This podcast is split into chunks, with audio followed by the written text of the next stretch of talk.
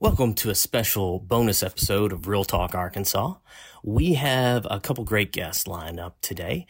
We have the team from Rock Hill Studios who did a short film that is really doing great out on the festival circuit right now called Blood on the Risers. And it was shot here in Northwest Arkansas last summer during the pandemic using COVID protocols. And they pulled it off and made a really great film. So we're excited to have them here to chat about it. And also, we have Dwight Chalmers. And if you've worked in film in this state, you have met Dwight at some point. Really great guy, and he has been the go-to sound guy for a very long time in Arkansas. And we're going to talk about his career, how he got started, and where he is now. So sit back and enjoy.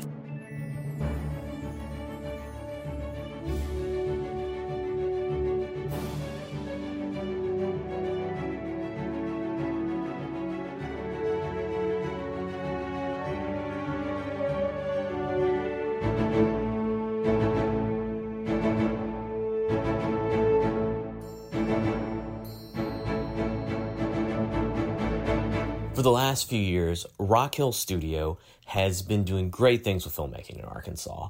They have brought in features that they have co-produced on, and they have also worked on their own productions, such as the new short film, Blood on the Risers. And Blood on the Risers, it is a tale about post-traumatic stress disorder. It's a historical epic of sorts that is with 20 minutes long or so. And so it's just really amazing what these guys are able to pull off, shooting it here locally in Northwest Arkansas during quarantine lockdown of 2020. And they really put together something magical. They had a great team. And today we are going to talk to writer, director Caleb Fanning, director of photography and producer Blake Elder, and producer Dan Robinson. So I want to welcome them to the show. Today we have some special guests here, some filmmakers right up in Northwest Arkansas in Fayetteville. We have Caleb Fanning, writer-director, who has a new film out with Rock Hill Studios, Blood on the Risers. And from Rock Hill, we have Blake Elder and Dan Robinson. Thanks for being here, guys. Thank you. Of course. Thank you. Yeah. Happy to be here. Yeah, it's good to have you, and it's exciting to see, you guys were able to pull it off last year. While everything was getting shut down, you guys were able to push through and make a film happen. But first, let's kind of catch everybody up on Blood on the Risers. So, Caleb, if you would kind of walk us through the process, tell us a little bit about the film and how it all came about, how you guys got connected and everything. Well, it was an idea I had for several years, and it kind of went through all different eras until we finally concluded it was going to take place in the 40s with World War II. But it was always centered around PTSD and how it was untreated and not recognized in that era. And so I pitched it to Blake, and we kind of came up, me and him both, with the story, the outline of the story, and then it was just the writing process from there. Okay. Well, tell us a little bit about the plot of it. It's about a soldier in World War II comes home and basically he has to fight with his inner demons. Basically, he sees his PTSD resembles, a friend, an ex partner in the military, and his wife has to figure out, what's going on with him because she's not familiar with PTSD as well as he is. So neither one of them know what's going on, and it's his struggle of trying to conquer this PTSD as well as keep his family together. So why was this an important subject for you to write about and, ultimately make the film on? Well, Blake and I have both been, very interested in World War II, World War I, historical military. And we've always known that back then it was passed over. People didn't know what to call it. They didn't have a name for it. They called it shell shock and battle fatigue and all different things. And there was no right treatment during those times. And now everyone recognizes PTSD from the modern wars. And we wanted to get out there that PTSD isn't current. This thing's been going around for generations, centuries. And these people struggled without anyone even knowing about it. Okay. So have you guys worked together before? How did you get hooked up? Yeah, we've known each other, oh my gosh, probably since like first grade. And both of us have always had a passion of filmmaking. And so throughout, you know, I guess our journey of becoming filmmakers and things like that, we have, you know, it's just a natural connection in terms from a DP director relationship of how we work together. And that was really it's just, I'm trying to think of how to say this. It's just very organic in terms of how we communicate and work together, and how we tell stories are pretty much identical. And so it's just always been a pretty natural relationship. Blake can read a scene from my screenplay and see the exact same shot I was seeing when I wrote it. So we're always on that same page. That's awesome. Well, let's talk a little bit about, you know, all the roles. So, you know, Blake, you were a cinematographer on it? That's right. I was cinematographer, a producer, and editor. Okay. And Dan, what was your role on it? I was a producer on the film. Okay. So, as well, let's talk about yours a little bit, just to expand, because producer can be such a broad thing. What were you doing to get everything ready as producer? Sure. So when I saw Blake and Caleb were doing the prep work for this film, and it was extensive and it was incredible, and then they approached me and asked if I would be interested in being part of it as a producer, and I was very eager to. It was a really ambitious project. I could tell that it was going to be an amazing accomplishment if we were going to be able to pull it off. So that was how I got involved. And then we just kind of went from there. And it was really exciting to see how we were able to get so many people together, even through a challenging time. But my role is really to help get all the pieces put together to make it happen. They had an incredible vision, and we had to pull together a crew and locations, and then make sure that we were following a brand new set of rules that we had never had to play by before. So that was a great challenge, and I was really proud of how we were able to pull it off. Well, let's talk about those rules for a second. What kind of, on day-to-day, I mean, so yeah, I was talking to someone earlier who works in the theater, and was just like saying that for her production, they're going to have to like not be around anybody for like a while, you know, because they're prepping for this play. And so for you guys, I mean, did you go into a bubble for a couple weeks, or were you doing like the drive-through COVID test daily? How did that work out for you? So we were essentially just ahead of the bubble model. So what we did instead was testing and then comprehensive screening. At that point, we were doing really comprehensive screening to make sure. And then once we were in production, everybody understood. I would say that the bubble did occur once we got rolling, because everyone understood that we had to keep a contained group of people. And then everyone stuck to their own respective departments. And then we just had systems that we did not compromise on. Routine wipe downs and gloves, and of course masks, and sometimes double masks for anyone that had to interact with talent that was not able to wear a mask at that time. So it was steps like that that ensured that we were able to have a safe production. Okay. And how long was shooting, by the way? We had 3 days of principal shooting, and then we had 2 pickup shoots after that. Okay. So let me throw this out to anyone who wants to take it. So you're doing a historical, you know, piece on, I assume fairly, you know, fairly limited budget, given that it's a short film and everything. Walk me through all the ways that you guys pulled this off to ensure accuracy. One of the biggest things for us was, you know, with the settings, we kind of had this conversation about if, you know, what can we use for our advantage in this region. And most of those we kind of pinpoint, was it Shiloh Museum, the train station, and we have an excellent, the Arkansas Air and Military Museum here locally. And you know, what was great about the Shiloh Museum was not only were their buildings 1940s accurate, or even maybe just a little bit earlier, you know, they're equipped with power drops and stations where we can hold talent and crew. So we weren't out in the middle of, in the middle of nowhere. And it's right in downtown in Springdale, which was nice. And then of course the Arkansas Air and Military Museum, they, with working with them as a partner, they, just as you could imagine, their planes and their vehicles just cranked up our production value.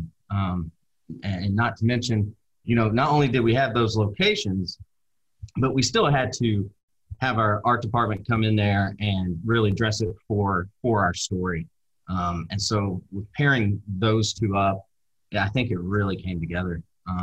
And then of course, just naturally, like Caleb mentioned earlier, just, being a history buff and liking World War II, we really dove in deep on the details of, their insignia patches and things like that, and their wardrobe and military items. So, and that was a blast. Were you guys able to find online where you could purchase patches or recreations of it, things like that? Yes, okay. Absolutely.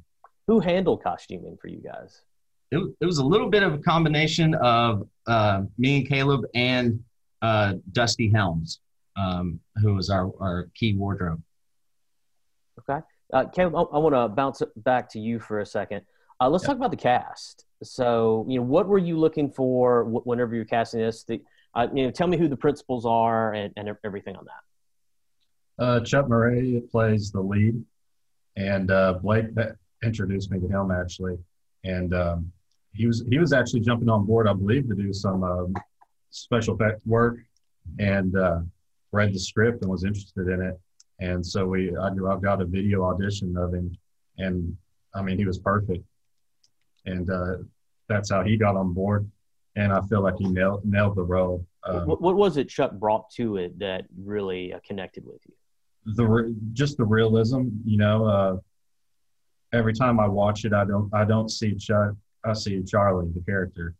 And what I was looking for is someone that you could see what he's been through in his eyes, and I think you can see that in Chuck's eyes too. So. Okay. What about the rest of the cast? Cassie, I had her on my mind even during the writing process. It was just a matter of locking down dates and if she was interested in that kind of thing. And we met with her early on and got her on board quick. And then with Scott, he came on late, but he picked it up insanely quick. It was really late when he jumped on board. But yeah, he jumped on board. Unfortunately, we had an actor that had to drop out, but he came in, I think, 2 or 3 days before we even started shooting. Yeah, and I mean, he had a couple hiccups maybe the whole time. His lines were, right on. Yeah, but we couldn't be happier with his performance. I mean, he knocked out of the park for us. Nice. Well, how big was your crew you were shooting with during this time? Dan, it was about 30? I think our biggest day we had 30. Cast and crew. Yes, so about a 15-person crew, but then when we got everybody else in the mix on our biggest day, it was about 30 people. Mm-hmm. Yeah, was that all Arkansas cast, or are you guys pulling some from other states in the region? I mean, Arkansas crew. I mean, yes, it was 100%. If I'm not mistaken, right? Cast as well. Yeah. Is this eligible for incentives or anything? Given that it's a short film. I don't believe so. Okay. I don't think so. Okay. Yeah, I wasn't for sure how it works.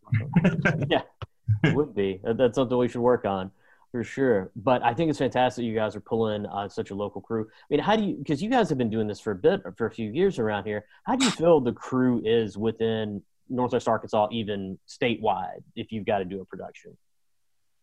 It's right up there with any of, I would put them up against or with all the top crew around the country I've ever met. I mean, I really want to help change the narrative of we're not little Arkansas. And I mean, these are professionals with experience and talent that excel at what they do. It's extremely impressive. Okay, great. So What is next for the film? What are you guys looking to do?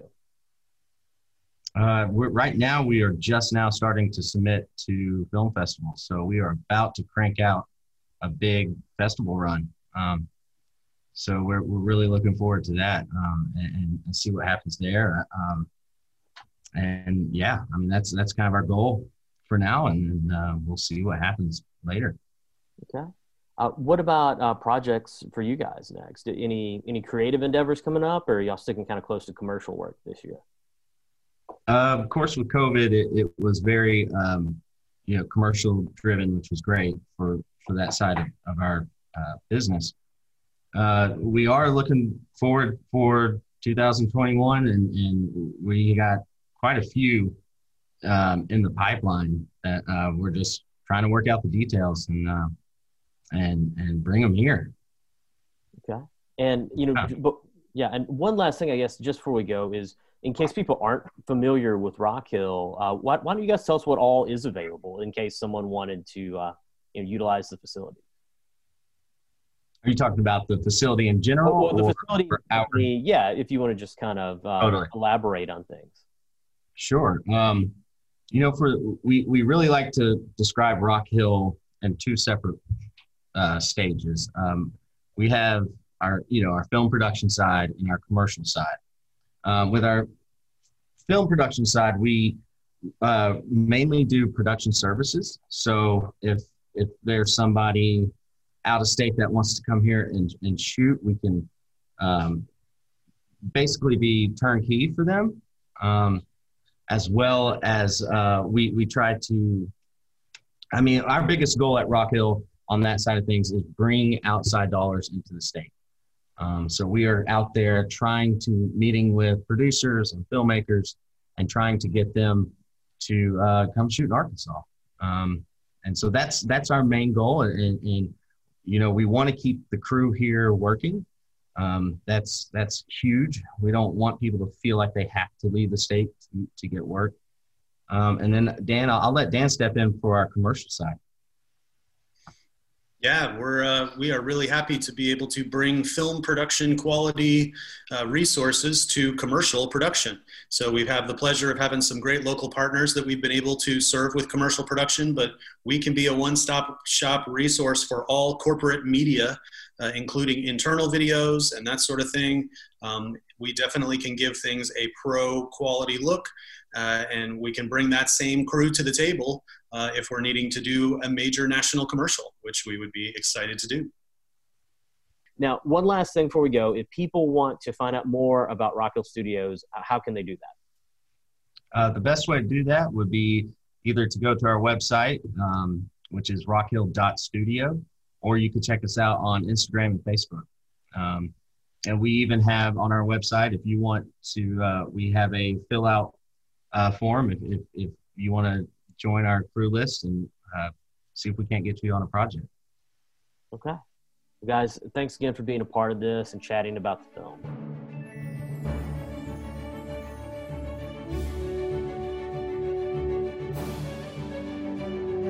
Sound is one of those things. It is a backbone of filmmaking. One of those things that if it's off, you notice it. And you might not even know why the film doesn't seem right, but it's one of those behind-the-scenes sort of things that if it's not working right, your movie's probably not going to work right. And for the last couple of decades here, going back to, mid-aughts, Dwight Chalmers has been a staple here in Arkansas in the film scene. He has also worked across the nation. He's worked with everybody from Discovery Channel to filmmakers such as our co-founder Jeff Nichols on the film Mud and many, many other productions, even with Terrence Malick. And we'll talk about that here in a minute. But Dwight, aside from just being an incredibly stand-up guy, is extremely knowledgeable. And so we just had a little fun talking about his career and why he loves, working with sound. So I'd like to welcome Dwight to the show. Dwight, thanks for being here. Hey, thanks. Yeah, I'm glad to get you here and chat about it. So let's just talk about how you got started initially. So for years, you had a studio here in Fayetteville, and you were recording bands? Yeah, I started out owning a recording studio, and I'd help bands with their albums, or from a song to a full album, and sometimes albums would go over a couple years to a second album, a third album. I did that for close to 20 years in Fayetteville, and it was a great time. It was we had a place, an old house that we would run the studio out of, and it sounded really nice, and I pictured myself doing that for forever, really, until I got on set. Well, let's talk about how you got on set, because not to brag, but I may have launched your career inadvertently. So your first project was In Their Words with Gabe Gentry, who's a friend of ours, right? And yes. So Gabe and I were talking the other day, and he brought this up, and I'd forgotten about it. So I introduced him to our other mutual friend, Matt, and then Matt introduced Gabe to you, and that's how you got on the project. Oh, okay. Yeah. Yeah, that's what he was saying. I was like, oh, I didn't realize that. So yeah, which I thought it was kind of funny. It's weird how life, like, you meet one person who introduces you, and it sort of snowballs. But yeah, I thought it was really cool. But let's talk about In Their Words and that project, and your first opportunity to get out of the studio and into the field when you were working with Gabe on this project for Arkansas PBS back in, was that 2005, I think? Yeah. Well, it was, I was still in the studio, still recording albums, and I had just started in post. I recorded, or actually mixed, two different films for some guys out of St. Louis. So I was just getting into it. And then an opportunity came up, like you're saying, through a string of friends that really didn't all know each other completely yet, about this documentary coming up. And I was just going to supervise the sound on location. And I did that, and we went up to Washington, and it was a tricky shoot because there was airplanes involved, there was hangars involved, there was tours around Washington, there was just a lot of aspects that we had to be ready for, multiple cameras. And I had never done it before, but it just made sense to me automatically. So I ran with it and did it, and then by the end of the production, Gabe had asked me to actually mix the entire project. And I was gathering a lot of ambiences while I was in Washington for whoever might mix it, just to where they would have a bed of sound. And Gabe really liked that. And he said, well, why don't you just mix it? And so I did.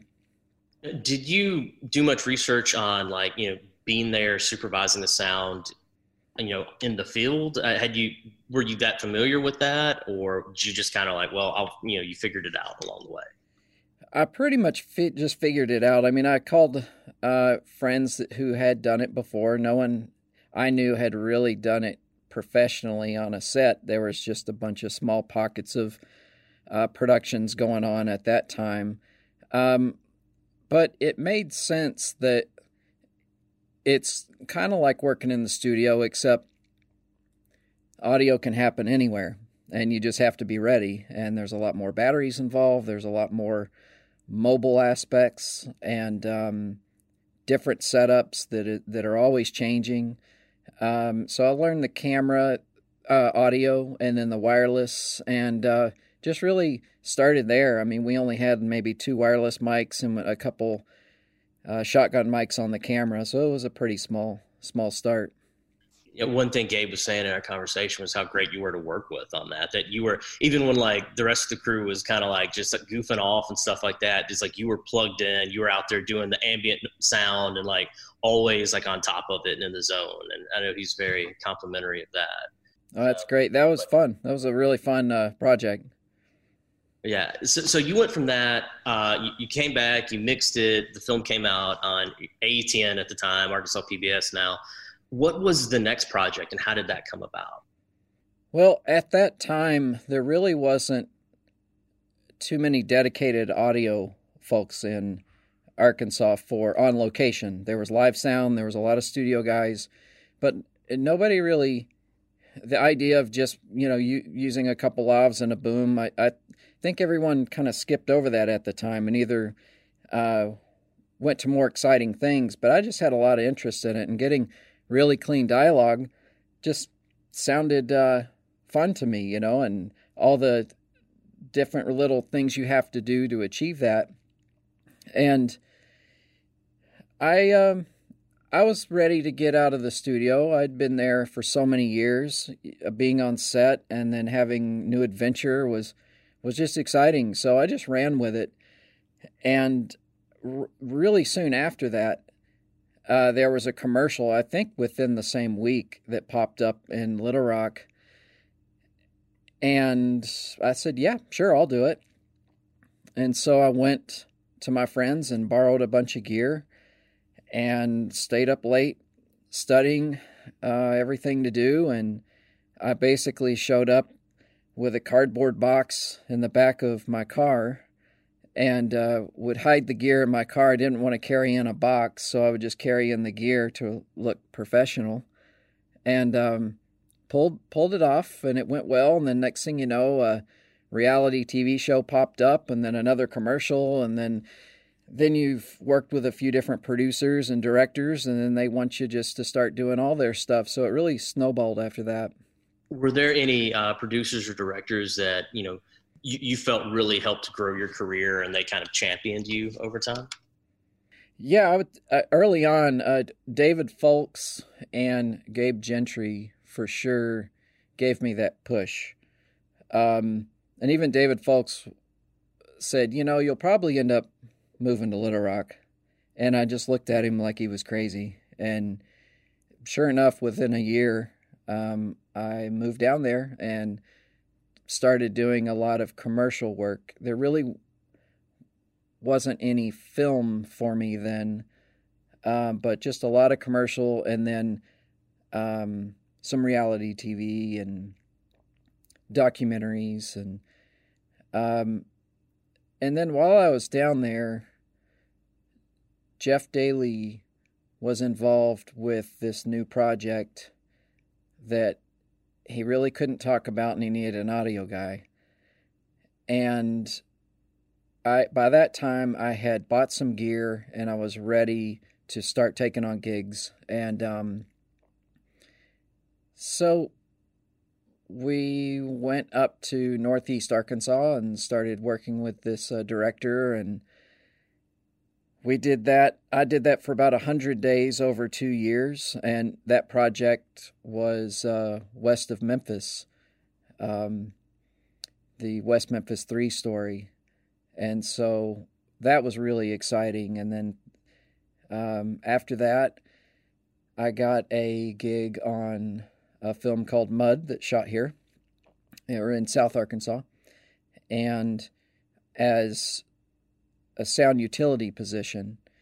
And I hadn't, like I said, I hadn't worked on a film set yet, but that was a really good place to start, because sound utility, you really learn it from the ground up. You might do a little bit of second boom, but you really just have a handful of things that you're in charge of. It's like a PA for the sound department, pretty much. And that was a great experience. And then through that, I met Sarah Green, and she took me on a Terrence Malick project. The entire time I've been doing sound, even in the studio world, I've loved recording natural sounds and just going out and recording ambiences. And I had quite a big collection of ambiences. And she heard about it and said that I would probably get along with Terrence pretty well. And so we went to New Mexico and Colorado and worked on an IMAX movie. And that was really amazing. It was called Voyage of Time. Did you learn anything from him, you know, or just being on set there? You know, what was that experience like? That was really, really eye-opening. it's anything can change at any moment. And natural sound is very important to him, so I would try to set recorders out and really capture a lot of things in the morning and in the evening, and how the bugs change, and really try to make something nice that they would have for post, and when they finish up shooting and go into the studio to start laying in backgrounds and beds and sound effects. Let's hop back to West of Memphis real quick. And that, you said 200 days total, or 100 days over the course of 2 years or something? For me, it was about 100 days over 2 years. Okay. And that was the project that Peter Jackson produced, right? Yes. Yes. Okay. He and a friend were in charge of that. And then we were just the local crew on the ground here. Now, weren't you there the night that they were released up in Memphis? Like, weren't you at the after party? And, like, were you guys recording or hanging out? Or? Well, we had followed all the action that day and a few days leading up to it as a documentary team. A lot of the people that were coming into town and all the logistics of the release, and we were up at the release covering it as a team. Then we had to get interviews after, and that took pretty much the rest of the day. So going to the after party was never really an option because by then we were so beat after a 16-hour day. We decided just to go back to the hotel and go to sleep. Were there any, good times on Mud, because it was primarily an Arkansas crew, right? So it was just like a lot of the guys you had worked with, men and women, that you had worked with here in Arkansas on projects. Yeah, a lot of us, Mud was a start for a lot of us in any department. That was really the first big movie in a long time that had come through. And so a lot of my friends were on it. There was a lot of out-of-towners. It was a big union film, for us. And so there was local spots, non-union spots that needed to be filled, and sound utility was one of them. So I got on there, and a lot of my friends, we would help each other because if you need something from another department and you don't know anybody in the department except that one local person, they're the person that's going to help you out. So it was good. It was a good experience. It was late nights, and we would get rained on, and it was full of adventure. Did you learn much from those union guys? Since you were sort of in a sense their PA, did you expand your knowledge of how to do it on a larger scale set? Yeah, you learn the flow of the set and the cadence of the roles and how to approach actors or not approach actors, and keeping everything in sync. That's the most important thing. The audio department is you try not to be seen, and the only time that there's a problem, that's when if the audio department starts talking, then there's a problem. And so we try to just stay out of the way, keep everything in sync, get great sound, and just keep the show going, and basically just try to stay out of the way. Well, when you're out there on set, what are some of the good things and some of the downsides of it, or the challenges, probably more so than the downsides? Because you did that life, for 10, 15 years, 13 years, was it, that you worked on sets? Yeah, working on sets, the crew's going to change every show, and sometimes you might have a busy week where there's three different productions that come in one week, and you just do a day on each.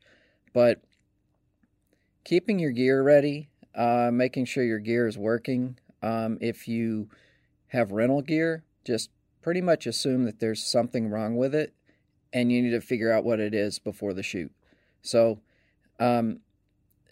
if you think that things should be okay, then they probably won't be okay. You need to really make sure that they are going to be okay. So you have to do your homework and just be ready. Know your gear, know where it is, have enough batteries, have enough, if there's that one cable and it's getting a little bit fragile, overnight another. You know, it's the small things like that that when you end up way, you know, at a remote location on set somewhere, you may have thought you're shooting downtown and you're close to your apartment, but really the set for the second half of the day is an hour and a half away out in a field.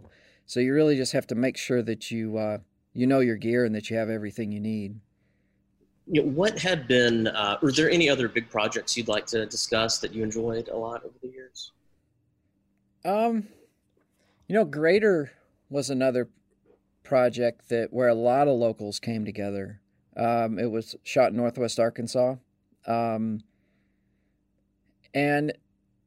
that was a really great experience because we had all been through a handful of films, and then that was, I think, my first one to be the main sound mixer on, because a lot of times in the sound department you start out as boom, or you start out as sound utility, and you might stay there and not have any plans of acquiring gear, but then in some cases you get gear and you move up, and so that was a really good experience. It was a very tough film to make. There was a lot of moving parts and the football aspect, but I think we were all really happy about it afterwards. How did you go about getting sound for the football? Did you go to some of the games with gear and get to record, or was there like some that you guys could just purchase and mix it in post? I was involved on set getting, you know, dialogue and everything, but the director had cleared it for me to go to one of the games and basically walk along the sidelines with my recorder and get tons of great sound. And weirdly enough, I had already started a football collection, and I had gone to the games with a recorder and gone to outside the stadium with a recorder probably 5 years before, because I just kind of had a feeling that a football game may pop up at some point, or a football movie. And so I had several years of recordings by the time we were ready to go on it. I wasn't in post on that movie, but then we turned all those recordings in. And then once it leaves your hands, you really don't know what is yours and what is bought out of a collection. But as having some post experience now, it takes all of it. It takes everything you can get on set. It takes everything you've got in your sound effects collection. And then still you probably need a little bit more. Actually, All the Birds Have Flown South. That was a really important movie as well, because that brought a lot of local crew together. That was a great experience. The Miller Brothers, filming in Little Rock, and knowing those guys and being able to talk to them about their film for a couple of years. You know, they were working on it for quite a while before they filmed it. So we were all aware as a friend group what they were working on, and it was exciting to see it finally come about. And a lot of friends and a lot of good memories on that. Getting almost snowed in on set one night. So there are some interesting times. Tell me, you've talked a lot about going out and just, you know, kind of recording sounds in the field on your own accord, but you have done this and created your own films and like ambient kind of experimental films, right? Yeah. I shoot a lot of Super 8 and we'll just capture some imagery here and there and make a story. And it's kind of a long form thing where a short film may take me a couple of years to finish, but I wait and find the locations naturally in life instead of making a list of everything I need right now to do the shoot. So it started to come together with the Super 8 imagery and the sound effects collection to really experiment with that and put some films together of different environments and kind of put them into film festivals. And that was one thing that, you know, right now we're coming towards the end of COVID when we're recording this. So one thing I really miss is the film festival. You know, we had a lot of fun making short films, putting them into festivals and traveling to the festivals and meeting people. And even though they've gone virtual, it's a little bit different. You know, I'm looking forward to those coming back. But yeah, I did a festival run with my own short films, and Angela Carpenter co-produced with her on some films, and even Josh Miller is involved in some of mine as well. So yeah, it's fun. Well, one other question is, like, what do you prefer doing, like the Foley arts aspect of things, or do you like mixing better? Oh, as opposed to being on set and being in post? Yeah, on set film work versus you know being behind, you know. Oh, okay, gotcha. Yeah, the mixing board. Yeah. Well, so I've always loved location sound, and then I figured I would be doing that for quite a while. And in 2007, 2008, I kind of had a plan to maybe do it for 10 or so years and then get back into post-production. And I just kind of ran with that. And about a year and a half ago, a friend of mine, Zach Kennedy, started talking about putting together a surround sound mixing room and Dolby Atmos room. And he did. And a year and a half ago, he said, if I put it together, I'd like for you to run it. And so we just kind of operated off that might happen. It might not. And it happened. And it's real exciting. This is kind of the next step of my career, I guess, is now I'm in post full time. And I'm sitting right now in a Dolby Atmos 7.1.4 mixing room.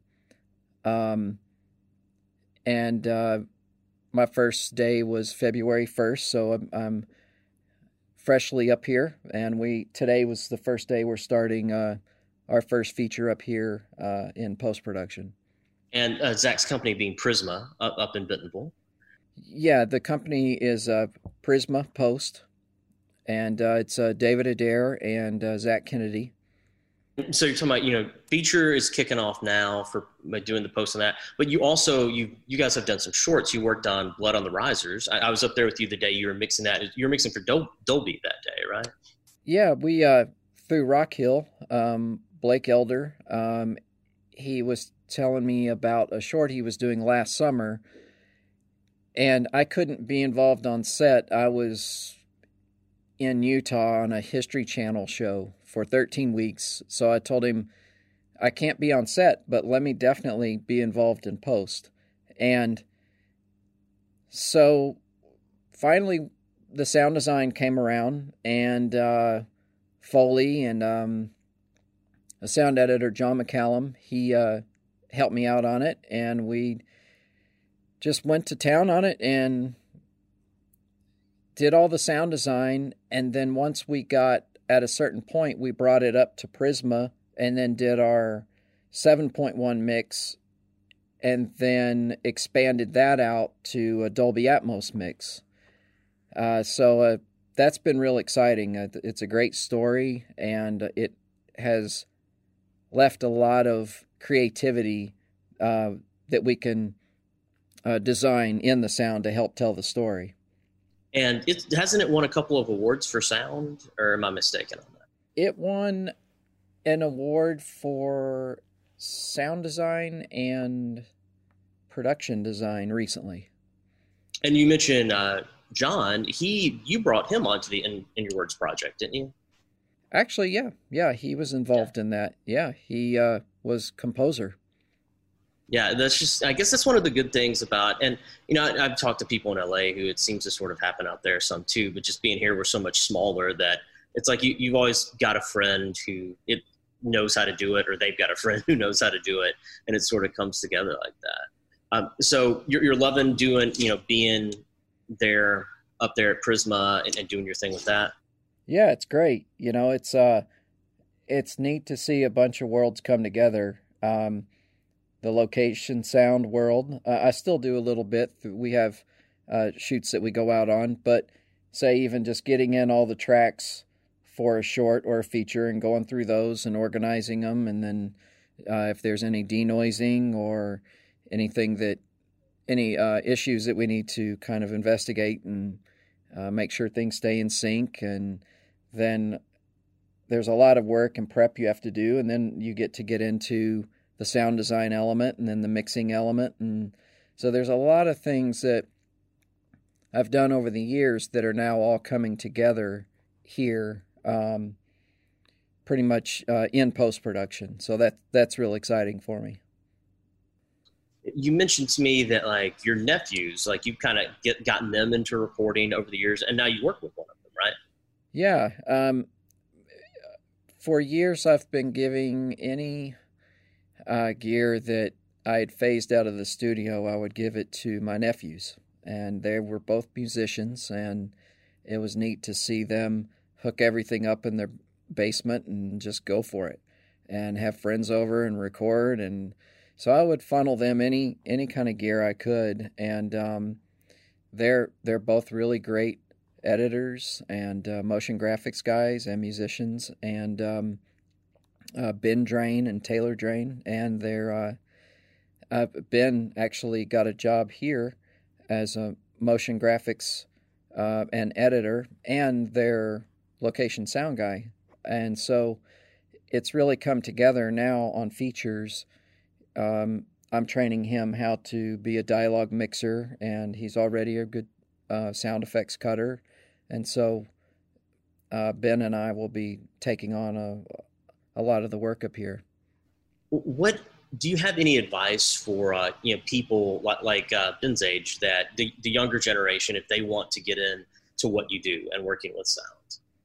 I think working with sound, I would say try to, just try to start messing with it any way you can, whether it's through a church or a radio station or a TV station. I did all of those.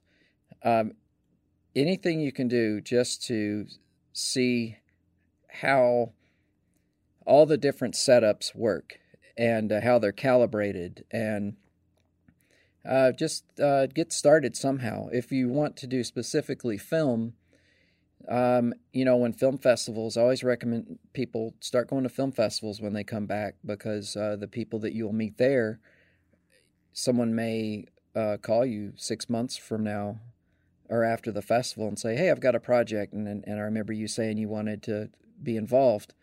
And that's how I got a lot of work early on, was just going to festivals and networking that way, and working on other people's short films, because there most likely will be somebody on that short film that ends up with a commercial project and a budget, and they're going to look at all the people that they've worked with recently and kind of check everyone's availability, and kind of like with the Gabe Gentry project, that's pretty much how that worked. He looked to his own network early on of friends and people in production that he had already worked with. So that's pretty much just start out that way. And then when a movie comes through, if you want to go that route, even PAing on a film and being able to see how things work is really valuable as well. Just because you can't get in the sound department or the camera department, just getting on somehow and seeing if it's for you, and if you get addicted to it and want to do another and another, that's kind of how it works. I've told people that some people don't go looking for film. A lot of times film will find you, and you just start out and go from project to project, and then next thing you know, 10 years has gone by. Well, Dwight, I appreciate you hanging out and talking with me today. Is there anything else you want to mention about, what you do, or, shout outs to anybody, anything like that? Well, I think, there's a lot of things going on.